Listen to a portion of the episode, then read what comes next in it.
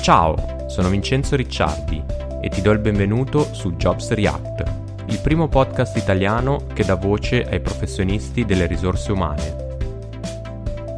Scopri da loro consigli e strategie che ti permetteranno di raggiungere i tuoi obiettivi di carriera, emergere sulla concorrenza e dominare il mercato del lavoro.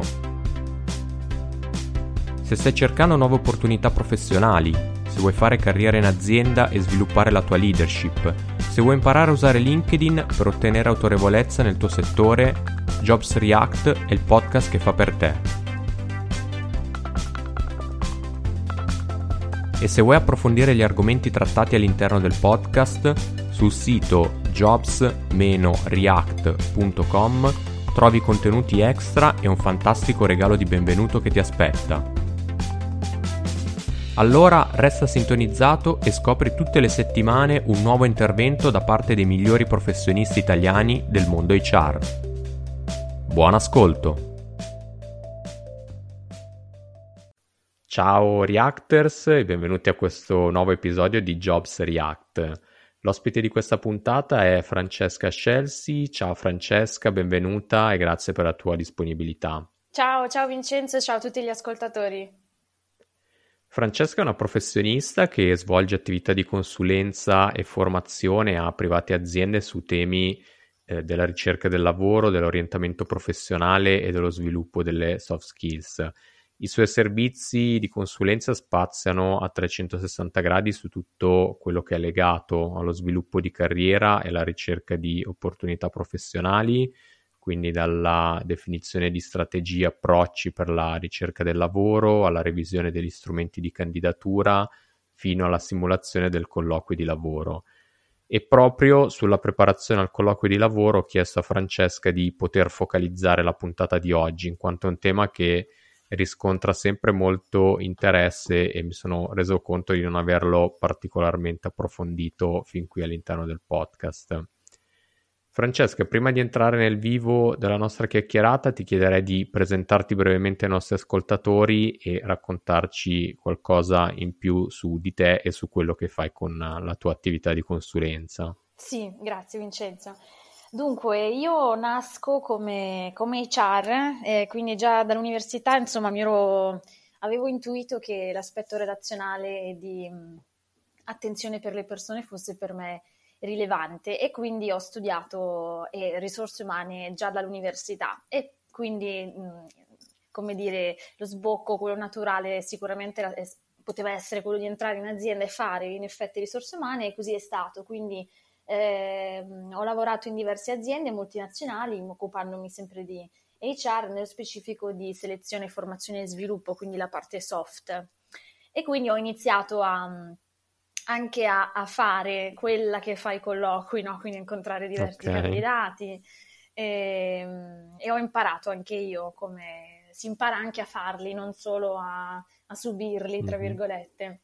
E, ehm, quindi questa è stata un po' la prima fase della mia, della mia carriera, del mio percorso professionale e um, mi sono accorta poi a un certo punto che um, mancavano alcuni stimoli per me all'interno dell'azienda e nello specifico che sentivo un po' il bisogno di avvicinarmi di più alle persone, cosa che nonostante mi occupassi di HR, però eh, in azienda era un po' filtrata da quelli che sono gli aspetti diplomatici, burocratici e politici eh, che comunque caratterizzano le, le, relazioni in azienda e quindi scopro in qualche modo il mondo della consulenza di carriera, che è, devo dire, una professione relativamente nuova, che nasce un po' dall'esigenza eh, di questo orientamento continuo necessario per le persone proprio in un momento di cambiamento estremamente rapido e veloce e quindi sono sostanzialmente ho abbandonato il posto da dipendente e ho, mi sono improvvisata in qualche modo anche mm-hmm. libera professionista e um, ho studiato, ho un diploma tri- triennale in counseling che mi aiuta proprio nella gestione dei colloqui, colloqui intendo colloqui di consulenza e quindi oggi ho fondato il mio brand che è Job Scouting, con il quale lavoro sia con privati che con aziende in consulenza e formazione su questi temi che, che stiamo dicendo, quindi sull'employability, sull'orientamento professionale, sulla ricerca del lavoro. e mi diletto poi anche insomma con la formazione che è un'attività che mi piace molto e quindi mi capita di andare in aula a parlare di formazione soprattutto in ambito comunicazione che è qualcosa che vedremo anche più tardi proprio perché quando facciamo un colloquio stiamo già comunicando e quindi lo vedremo anche dopo. Ottimo, esatto, sì, intanto grazie per la tua presentazione. E a questo punto entrerei subito nel vivo della, dell'argomento della puntata di oggi che abbiamo detto essere focalizzata su come affrontare al meglio i colloqui di lavoro. Mi piacerebbe provare a ricostruire con te, Francesca, le varie fasi in cui un colloquio si suddivide, quindi possiamo dire che c'è un pre legato alla preparazione del colloquio, sì. un durante, quindi quello che succede immediatamente prima e durante il colloquio, appunto, e un post, quindi un momento di autoanalisi, diciamo a bocce ferme. Esatto. Partiamo dalla preparazione, quindi sappiamo che è qualcosa di fondamentale, mm. mm è, uno degli elementi imprescindibili per, per, affrontare un colloquio con successo. La prima cosa sì. su cui essere preparati è sicuramente l'azienda, sì. È fondamentale conoscere chi stiamo andando ad incontrare, quindi la prima cosa che ti, ti chiedo è proprio questo, cosa è indispensabile conoscere dell'azienda prima di affrontare il colloquio, quali sì. sono appunto gli elementi da conoscere e come si raccolgono le informazioni. Mm. Dunque, ehm, capire qual è l'azienda che stiamo andando a visitare, eh, io faccio sempre un po' l'esempio del corteggiamento, devo dire, no? Quindi quando mi interessa una persona, io cerco di approfondire a cosa piace a questa persona, cosa fa, eh, stessa cosa dobbiamo fare con l'azienda, quindi è, è scontato e ormai si dice da, da, tantissimi anni, insomma, visitare il sito è la prima cosa da fare. Eh, però non è, non è, solo quello, quindi è proprio eh, quello che dovremmo fare è studiare, eh, approfondire e appassionarci perché poi quando ci troviamo in fase di colloquio eh, non, è, non, sono solo le informazioni che diamo, ma anche il modo. E se noi abbiamo, ci siamo appassionati un pochino di quell'azienda, l'abbiamo scoperta e abbiamo trovato anche dei punti in comune fra quelli che sono i nostri valori, eh, le nostre convinzioni, eh, nostri, mh, le nostre aspettative, i nostri desideri e quello che l'azienda può offrire, e anche lì c'è un aspetto valoriale dell'azienda che sicuramente è importante da conoscere, allora sarà più facile durante il colloquio ehm, mettere in evidenza questi punti, cioè creare una connessione. Quello che noi dobbiamo fare in generale durante il colloquio è creare ponti sostanzialmente, creare ponti fra, fra noi e l'azienda. Quindi più cose conosciamo dell'azienda, più siamo in grado di creare questi ponti eh, di, di, connessione. Quindi sicuramente eh, aspetti basilari come la storia dell'azienda, quindi da dove arriva, ehm, che tipo di cultura ha sviluppato, eh, quali sono i valori, spesso i valori sono manifesti, nel senso che sono proprio esplicitati nel sito. E, ehm, e, poi quali sono i prodotti, quali sono i progetti magari che in questo momento l'azienda sta, eh, sta attivando eh, informazioni in generale, quindi cercare informazioni anche sulle testate giornalistiche, se ci sono. Eh, e poi abbiamo i social oggi che sono uno strumento in più che qualche tempo fa non esisteva. Oggi le aziende co- comunicano, quindi ci sono sia ehm, le pagine, le, le, pagine company, quindi parlo per esempio di mm-hmm. Che eh, consente a un'azienda di creare una propria pagina con la quale comunicare e poi ci sono anche i singoli profili delle persone che lavorano dentro quell'azienda. E quindi io posso farmi un'idea di, le, di quella che è la cultura ehm, dell'azienda andando proprio ad osservare tutti questi aspetti. E più eh, gli aspetti culturali e valoriali miei e dell'azienda si sovrappongono e più eh, si trova quella sintonia, quella relazionale proprio necessaria per fare, per fare breccia e per fare colpo. E quindi insomma, questi sono un po' gli elementi su cui ehm, fare attenzione. Ecco, tu hai parlato anche delle, delle persone, quindi magari di esplorare il, um, i profili LinkedIn delle persone che, che, lavorano all'interno dell'azienda. Sicuramente immagino sia utile anche esplorare e conoscere, provare a conoscere, prepararsi appunto anche su chi, chiamiamolo l'intervistatore, quindi chi certo. si, si va ad incontrare Mm-hmm.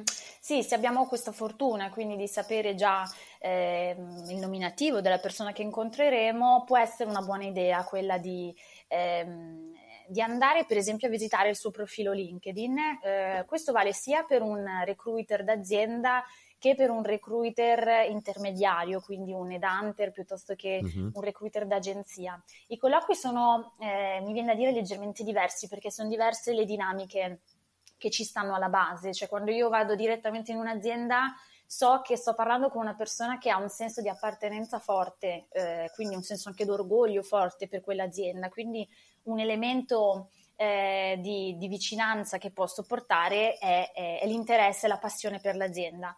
Quando parlo con un edanter che invece ha un ruolo da intermediario, eh, posso giocarmela più su un aspetto di valorizzazione delle mie competenze e di interesse per la posizione, considerando sempre che il, ehm, il colloquio con l'intermediario è il primo di, di, una lunga serie, generalmente, quindi si fa prima il colloquio con l'intermediario e poi si va direttamente in azienda. Quindi più informazioni ho, sempre per il discorso del corteggiamento di prima, eh, mm-hmm. cioè più sono in grado di capire chi ho di fronte e quindi di eh, raccontare la versione migliore di me eh, che, che, lasci maggiormente il segno.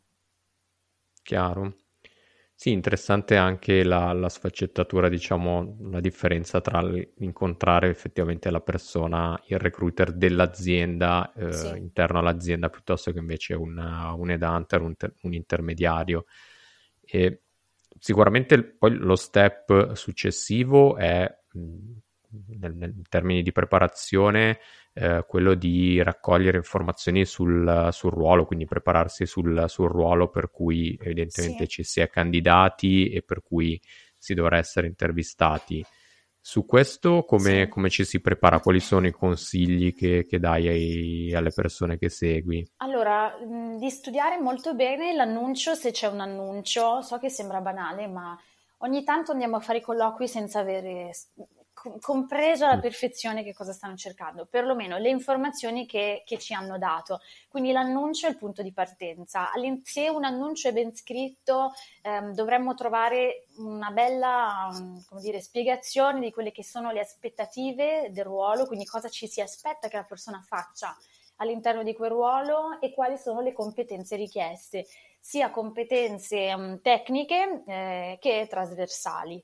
Quindi la preparazione per il ruolo ci consente poi di appunto di prepararci rispetto a quelle competenze che sono richieste. Se ehm, per esempio mi sto candidando per un ruolo commerciale dove aspetti di comunicazione, di attenzione per il cliente sono molto importanti, allora il consiglio che do è quello di preparare degli esempi, degli esempi reali, degli esempi concreti che arrivano dalla nostra esperienza e ehm, nei quali noi dimostriamo, cioè raccontiamo come abbiamo manifestato quella competenza, perché ehm, è, è, molto probabile che l'interlocutore, che il recruiter vorrà tirare fuori degli esempi concreti di come noi agiamo quella competenza lì, se ce l'abbiamo. Quindi ehm, spessissimo, non so, ci viene chiesto, mi faccia un esempio no? di, di, questa cosa che lei mm-hmm. mi sta raccontando. Eh, e ogni tanto quando ci chiedono questa cosa eh, rimaniamo un po' spiazzati perché lì sul momento non ci viene in mente nessun esempio. E, sì. succede anche a me, quindi i colloqui non smettiamo mai di farli tutti quanti, continueremo a farli sempre, quindi ehm, dobbiamo allenarci. E quindi ecco, in questo senso ehm, pensiamoci prima, cioè facciamo per esempio un elenco di quelle che sono le competenze richieste da ruolo, analizzando bene l'annuncio, magari andiamo online e cerchiamo una job description di quel ruolo, di quel job title, ehm, magari possiamo cercarne anche più di una per vedere quali sono gli elementi che continuano a tornare, quindi quelle competenze che sicuramente eh, sono, mi, la, il recruiter si aspetta che io mostri. E poi proprio su quelle andiamo a, a forzare la mano, quindi por- parlerò di quelle competenze lì, non parlerò di altre competenze, parlerò di quelle che sono richieste dal ruolo. Uno strumento che mm, eh, simpatico, diciamo, un software che possiamo utilizzare per analizzare gli annunci è Tag Crowd, eh, che non fa altro che emettere quelle nuvole di parole, non so se è mhm. presente Vincenzo. Sì, sì, sì. E quindi noi facciamo un copia e incolla dell'annuncio, lo mettiamo dentro a Tag Crowd, ci, escono, ci esce la nuvola di parole e riusciamo a individuare molto facilmente eh, le parole che tornano continuamente all'interno dell'annuncio. Spesso sono proprio competenze e eh, sì, quindi sono gli elementi mhm. chiave, insomma, questo ci serve ci serve Ottimo. per fare questo tipo di, di, di, analisi.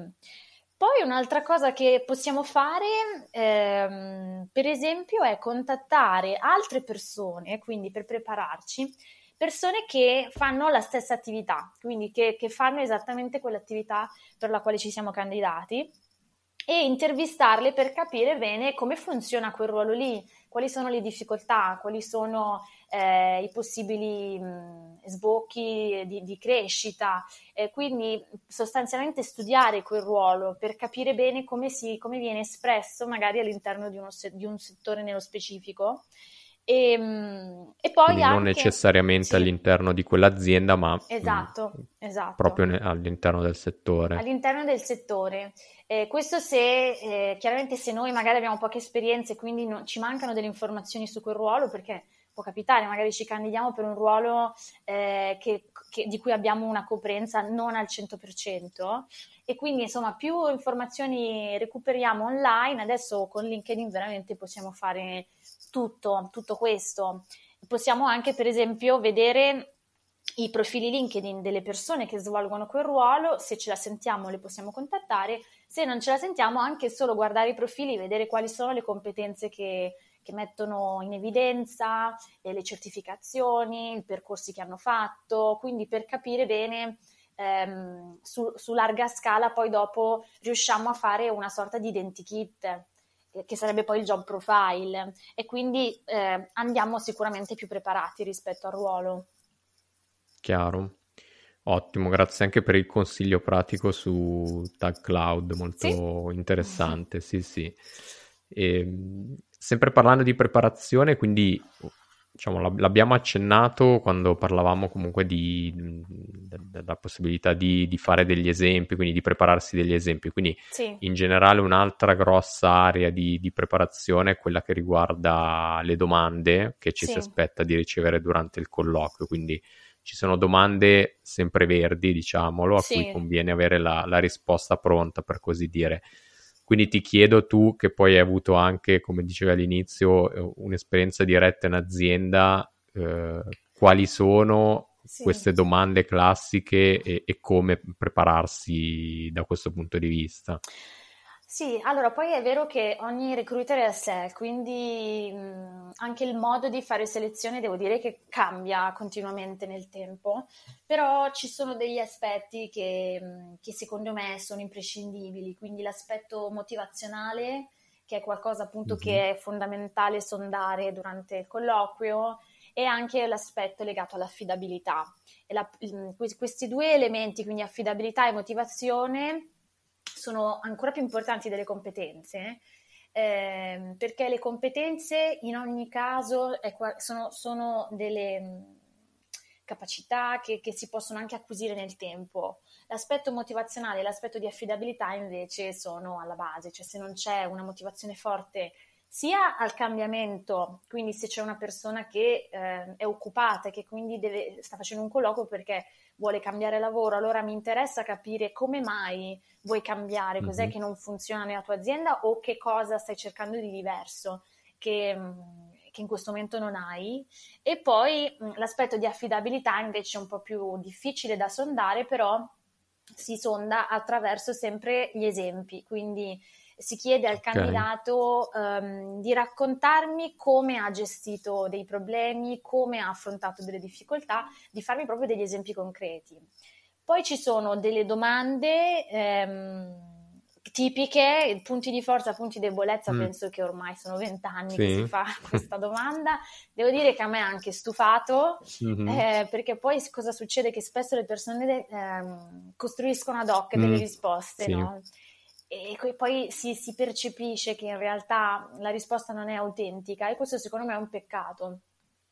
Eh, mm. E quindi, insomma, come dire, io oggi non la farei, però se dovessimo trovarci a rispondere a questa domanda, ehm, la parte, quella più ostica e quella sui punti di debolezza, perché poi invece sui punti di forza è un po' più semplice, ehm, allora lì mi viene da dire ehm, una risposta potrebbe essere quella di ehm, raccontare un'area di miglioramento, quindi qual- qualche elemento sul quale si sta lavorando, può essere che ne so, il public speaking, ehm, ehm, aspetti di, di relazionali, però raccontare eh, che cosa sto facendo per lavorare su quell'area lì. Quindi non è tanto l'area di per sé, l'area di miglioramento di per sé, ma è come io gestisco elementi di... Mh, mm, come, come, miglioro me stesso, sì. ok? E quindi dire sì, magari è public speaking, faccio l'esempio, e per questo sto leggendo un libro del signor Tizio che parla proprio di come gestire il parlare in pubblico e ho imparato che eh, lavorando sul, su, mm, sul, body language posso essere più efficace. Quindi dare una risposta che comprenda anche un'azione che il candidato sta facendo per lavorare sulla sua area di miglioramento. Quindi è, è, è come sempre durante il colloquio se, non, non, sono tanto le risposte di per sé, ma è il ragionamento che c'è dietro. Mm. Cioè a me interessa capire la persona come ragiona, se io dovessi assumerla e ci fossero dei problemi, cosa che accade, no? Come questa persona si relaziona con i problemi, come si relaziona con i propri limiti. E quindi ehm, questo è quello che è poi più interessante. Um, altri due, se vogliamo, domande tipiche sono quelle legate ai casi di successo e ai casi di insuccesso. E anche okay. qui esempi a go-go, quindi es- episodi anche di insuccesso ma come abbiamo visto prima, racconto l'episodio di insuccesso, ma ti dico anche l'apprendimento. Cioè, grazie a questo errore che ho fatto, io oggi sono in grado di, eh, di, di non fare più questo tipo di errore oppure ho imparato quest'altra cosa. Ehm, ed è una, una, questa, questo aspetto del, del, caso di insuccesso, del fallimento in qualche modo, è un elemento che nella nostra cultura si fa fatica, cioè fa, di cui si fa fatica a parlare in realtà nella cultura americana fallire è, è quasi, cioè è veramente una cosa positiva, cioè viene letto in, in, in termini positivi. E quindi anche noi se riusciamo a raccontare di un fallimento o di un insuccesso eh, mostrandone l'apprendimento, ehm, ribaltiamo in qualche modo la, la, percezione del fallimento stesso. E l'ultimo, invece, l'ultimo punto, se vogliamo, l'ultima domanda, è quella legata al futuro. Quindi abbiamo parlato prima di motivazione, affidabilità e anche di aspettative. Quindi devo capire come, come recruiter quali sono le aspettative di questa persona ehm, e dove si immagina da qui a tre anni, da qui a cinque anni. E questa è un'altra domanda che viene fatta spesso.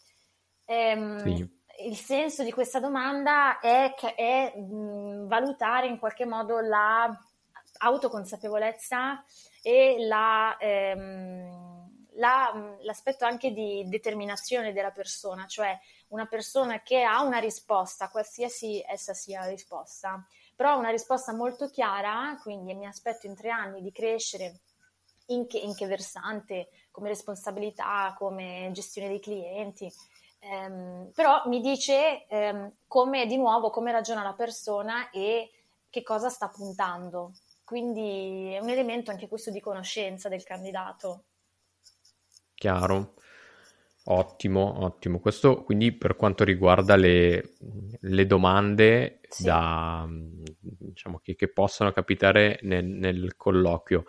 Sicuramente il colloquio mh, mm, è bidirezionale, quindi è sì. vero che l'azienda che fa diciamo, al candidato, il selezionatore che fa al candidato le domande, ma è anche vero il contrario. Sì. Eh, sicuramente è utile fare domande per mostrare interesse verso, verso il ruolo e l'azienda eh, e quant'altro, quindi su questo magari ti chiedo mh, diciamo qualche, qualche, indicazione in più e magari sì. anche per curiosità le domande o le cose da non dire invece da... Sì nel colloquio.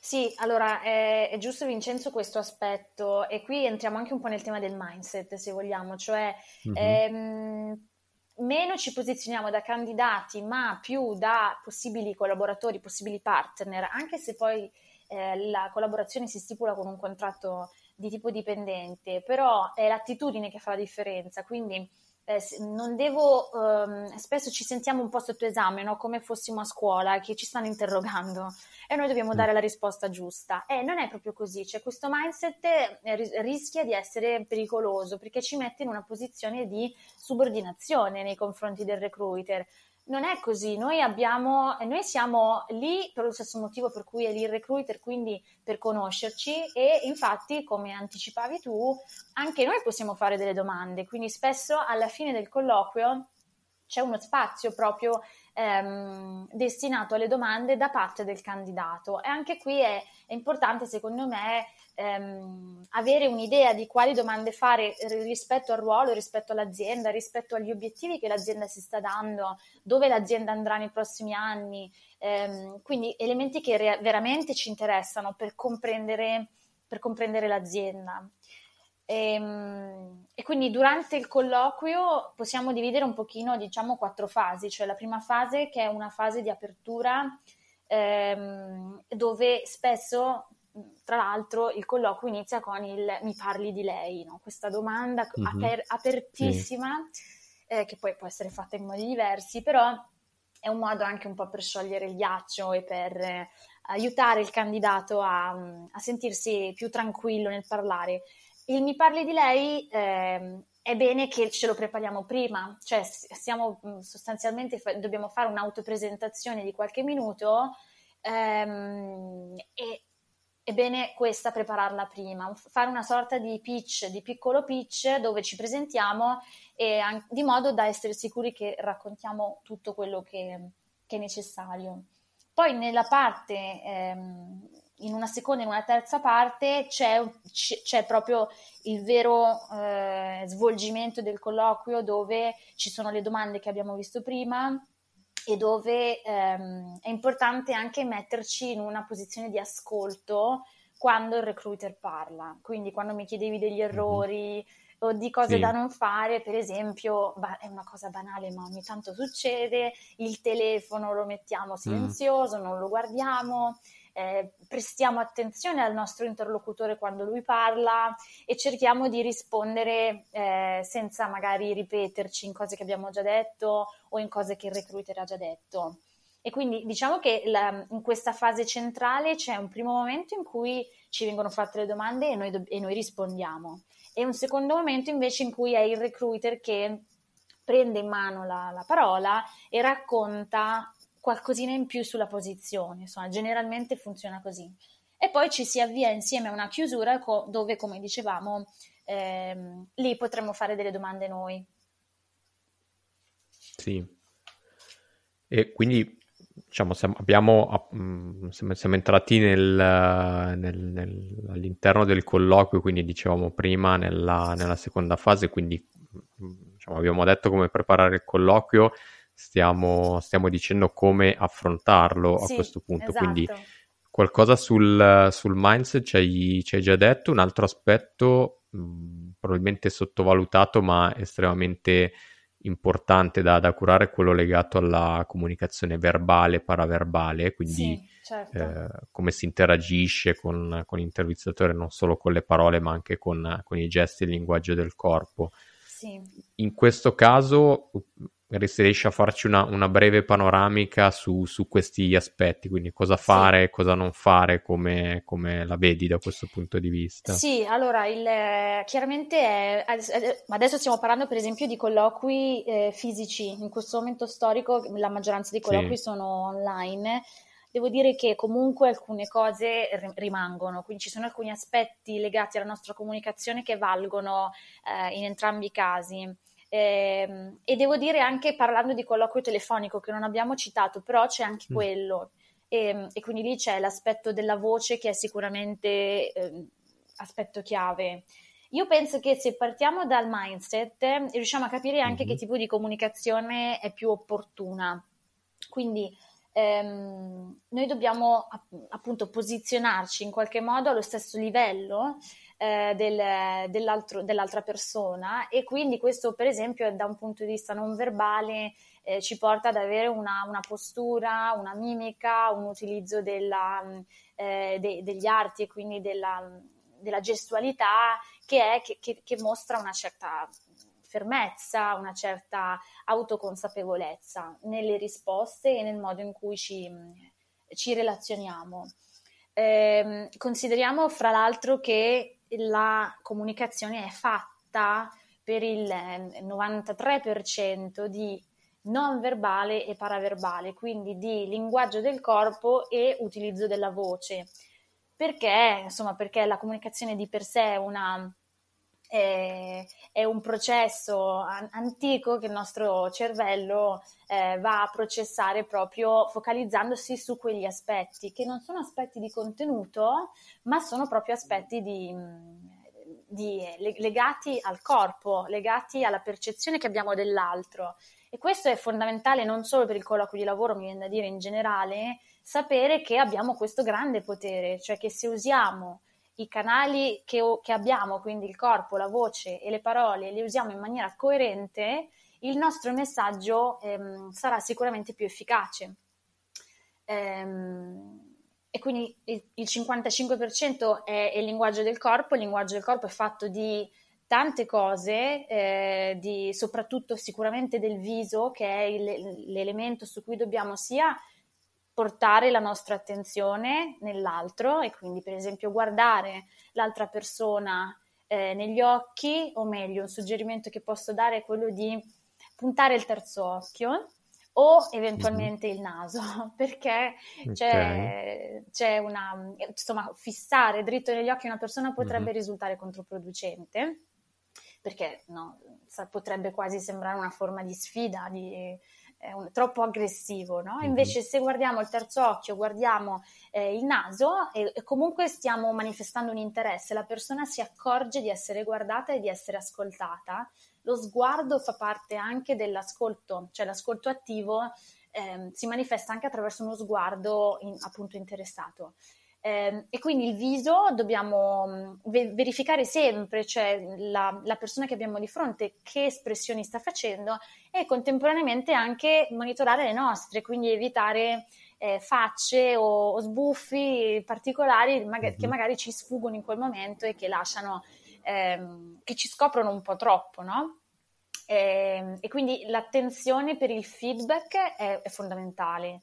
Quindi continuamente ehm, cercare di sintonizzarmi sull'altro e leggere il suo linguaggio non verbale e poi mh, controllare il nostro. Ehm, poi sicuramente se siamo per esempio seduti davanti a un PC piuttosto che alla scrivania abbiamo tutta la parte ehm, superiore del nostro corpo che in qualche modo comunica, quindi parliamo della postura, eh, del modo in cui stiamo seduti sulla sedia, della gestualità se invece siamo fisicamente insieme, ci sono anche altri aspetti, come la, la distanza fra me e l'altro. Ogni tanto, per esempio, ehm, ci sono dei colloqui in cui ci sono diverse sedie e si fa scegliere al candidato dove sedersi ehm, e quindi in qualche modo scegliere, far scegliere al candidato la distanza che vuole interporre fra, fra lui e il recruiter. Ehm, e quindi anche quello è un elemento di comunicazione, così come è un elemento la, eh, il contatto, per esempio, se, se, due persone, per esempio c'è una toccata di spalla, eh, se ci si può stringere la mano, se, eh, insomma, tutti questi elementi proprio legati mm-hmm. al contatto fisico. Eh, questo arriva perché questa è la comunicazione emozionale. Qui andiamo a, um, a ragionare insomma, su una parte del cervello che non è cognitiva, quindi non è legata alla semantica, ma è emotiva.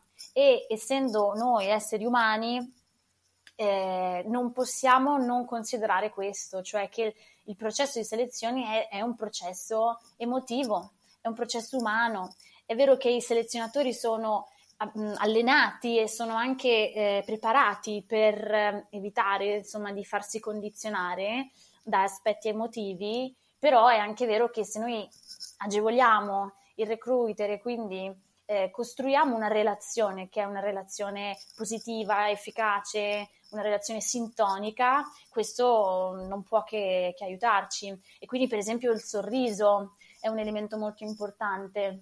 perché distende la relazione e, via dicendo, insomma ce ne sono poi anche Chiaro. altri. Sì, sì, sì, assolutamente. Poi è giusto anche l'osservazione che facevi che, diciamo, in, in, in generale sono, sono, temi, il contatto fisico e quello che, che dicevamo, eh, diciamo che fino a qualche mese fa eh, erano consentiti in qualche modo, quindi poi adesso ci stiamo abituando a tutto un altro eh, scenario di video, quindi gestione da remoto. No, non so se da sì. questo punto di vista qual è il tuo parere, quindi come stanno cambiando i colloqui, se, cioè, che cosa si perde, che cosa si, si guadagna in questa modalità, se, se, da questo punto di vista hai qualche spunto Beh, da condividere. Sì, devo dire anche che stanno nascendo nuove forme di selezione, come per esempio quelle del colloquio digitale e quindi magari di colloqui nei quali si registra una videorisposta che il recruiter guarda in maniera non simultanea, cioè la guarda in un altro momento. Eh, e quindi, come dire, sicuramente sta cambiando molto tutto, tutto quanto, perché la mediazione tecnologica impatta su, su questi elementi. Nel caso del colloquio classico, diciamo via, via video, via Skype, piuttosto che altri strumenti. Il consiglio che do è di curare sempre ciò che c'è dietro di noi, quindi la, la scenografia in qualche modo che mm-hmm. c'è dietro di noi, curare sempre l'abbigliamento come se fossimo insomma dal vivo e mh, penso che mh, un elemento diciamo positivo è che il candidato ha dovuto in qualche modo eh, in, forse impegnarsi di più, nel senso essere più, visto che abbiamo un, uno schermo, è, è, più importante mantenere l'attenzione sulle parole, eh, sulla, sul viso dell'altro, sulla mimica, non solo per il candidato in realtà, anche per il recruiter. Quindi abbiamo, eh, forse ci stiamo allenando ad essere sempre più attenti alla comunicazione eh, perché, perché, siamo costretti in qualche modo a, a compensare una, una, vicinanza fisica che manca e manca a tutti. Chiaro, sì, sì, sì, purtroppo sì. Ehm, a parte questo, quindi abbiamo fatto una, una panoramica anche sul, sul, colloquio in sé, quindi sul, sul, sulle fasi del, del, colloquio. A questo punto ci manca l'ultimo tassello che è come comportarci dopo il colloquio, cosa fare. Sì tu parli della necessità di fare un lavoro di autoanalisi sull'andamento del colloquio per dedurre sì. spunti di, di, miglioramento. Esatto. Immagino questo si intersechi un po' anche con i feedback che, che poi verranno ricevuti da, da, chi ci ha intervistato, dall'azienda in generale e soprattutto mi sento di dire se saranno negativi rispetto sì. al, al, proseguo della selezione. Quindi certo. su questo punto cosa, cosa ci, ci, puoi dire, cosa vuol dire fare questo lavoro di, di autoanalisi e come si può farlo? Sì ehm, vuol dire in qualche modo ripercorrere quello che è accaduto. Consideriamo che eh, i feedback non arrivano immediatamente, magari occorrono, occorre qualche giorno, alle volte anche qualche settimana. Ahimè, bisogna essere onesti, alle volte il feedback non arriva. Eh, questo mm. è un problema tutto italiano dove la cultura del feedback è abbastanza scarsa. Le aziende ci stanno lavorando, però insomma ogni tanto questo accade e allora l'unica cosa che possiamo fare è ehm, ripercorrere quello che è accaduto durante il colloquio eh, in forma riflessiva, quindi in forma eh, autonoma e eh, valutare i momenti in cui, secondo noi, chiaramente, siamo stati mh, più performanti, quindi ci siamo sentiti più a nostro agio, e i momenti invece in cui abbiamo avvertito un po' di difficoltà. Ehm, quindi fare un'autoanalisi di questo tipo. Poi, in ogni caso, dopo, dopo un colloquio, è buona cosa anche eventualmente dopo qualche giorno ricontattare il recruiter inviando una mail e ehm, facendo due cose, quindi in un, in un primo eh, cioè, ha due scopi questa cosa, uno è quello di rinsaldare l'aspetto relazionale, quindi ringraziare ehm, l'altra persona per il tempo che ci ha dedicato e dall'altra parte anche ribadire il nostro interesse, quindi l'aspetto motivazionale. Ehm, in ogni caso, quello che ci tengo sempre a dire è che noi dobbiamo occuparci solo di quello che è sotto il nostro controllo. Sotto il nostro controllo sicuramente c'è la, la preparazione al colloquio e c'è la gestione del colloquio. Quindi su questi elementi, sul non verbale, sul, sulla voce, sui eh, contenuti, sulla preparazione, noi ci possiamo sicuramente lavorare. Quello che è fuori dal nostro controllo e comunque e quindi la scelta dell'azienda non è sotto il nostro controllo e quindi capita, capita a tutti di non essere selezionati, ehm, di non viverlo come un fatto personale, cioè non è qualcosa che va a intaccare il valore della persona, perché ci sono mille motivi che magari noi non conosciamo per cui eh, quella, quella, candidatura, quella selezione non è andata come, come ci aspettavamo. Eh, quindi lavorare su di sé sì, sempre, perché è importante crescere, però... Ehm, eh, però ca- mm, capire che cosa appunto è in nostro potere e che cosa no, quindi capire anche su che cosa invece non, è, non dobbiamo tormentarci, ecco. E ricordarci che ogni colloquio che facciamo è un allenamento, è una palestra e quindi vale sempre la pena andare a fare un colloquio. Questa è un'altra domanda che ogni tanto mi capi- mm-hmm. a cui mi capita di rispondere. Ehm, se anche magari non siamo iper convinti perché per mille motivi, il consiglio che do io è sempre quello di andare a fare una chiacchierata perché incontriamo un'azienda nuova, scopriamo delle persone nuove e non è detto che magari quell'opportunità per X motivi non va in porto, ma dopo uh, un po' di tempo magari ne sorge un'altra. E noi veniamo ricontattati dall'azienda um, perché comunque avevamo iniziato un percorso con quell'azienda lì, avevamo um, costruito una piccola relazione e quindi lasciare sempre un buon ricordo di noi in qualsiasi caso, perché eh, poi qui entriamo nel tema della rete, del network, che ci consente poi di magari incontrare nuove opportunità. Ottimo, assolutamente. Bene, Francesca, direi che siamo arrivati in chiusura. Ti, ti, ringrazio per tutti gli spunti e consigli che, che, ci hai dato, sono stati davvero molto utili. Abbiamo fatto una, una bella panoramica su, sulle varie fasi di, del colloquio. Bene. A questo punto, per, per, chi ci ascolta e volesse approfondire la tua conoscenza, dove ti possono trovare i nostri ascoltatori? Dunque, mi trovano sul sito eh, www.jobscouting.it e sui social, quindi su LinkedIn eh, dove sono molto attiva eh, sotto il mio nome e cognome, Francesca Scelsi, e su Instagram e su Facebook invece alla pagina di jobscouting.it. Ottimo, perfetto. Grazie Bene. ancora Francesca. Grazie a voi, grazie Vincenzo. E grazie a tutti i Reactors all'ascolto che ci hanno seguito fin qui. Alla prossima, un saluto e ciao a tutti. Prima di concludere questo episodio ho ancora un'ultima cosa da dirti. Grazie per essere stato in ascolto fino alla fine. Se questo genere di contenuto ti piace, prima di andare via non dimenticarti di iscriverti al podcast così da non perdere nessun nuovo episodio. Trovi Jobs React sulla tua app di podcast preferita, Spotify, Apple Podcast o Google Podcast. E poi, se vuoi lasciare un commento alla puntata, Cerca Jobs React su LinkedIn e su Facebook, segui il profilo e lascia il tuo commento. Infine ti chiedo di darmi una mano come un solo vero Reactor può fare. Se ascolti il podcast su iTunes lascia una recensione, oppure condividi i profili social di Jobs React tra i tuoi amici e colleghi, per fare in modo che anche loro possano scoprire il podcast e beneficiare dei suoi contenuti. Grazie ancora e al prossimo episodio. Da Vince.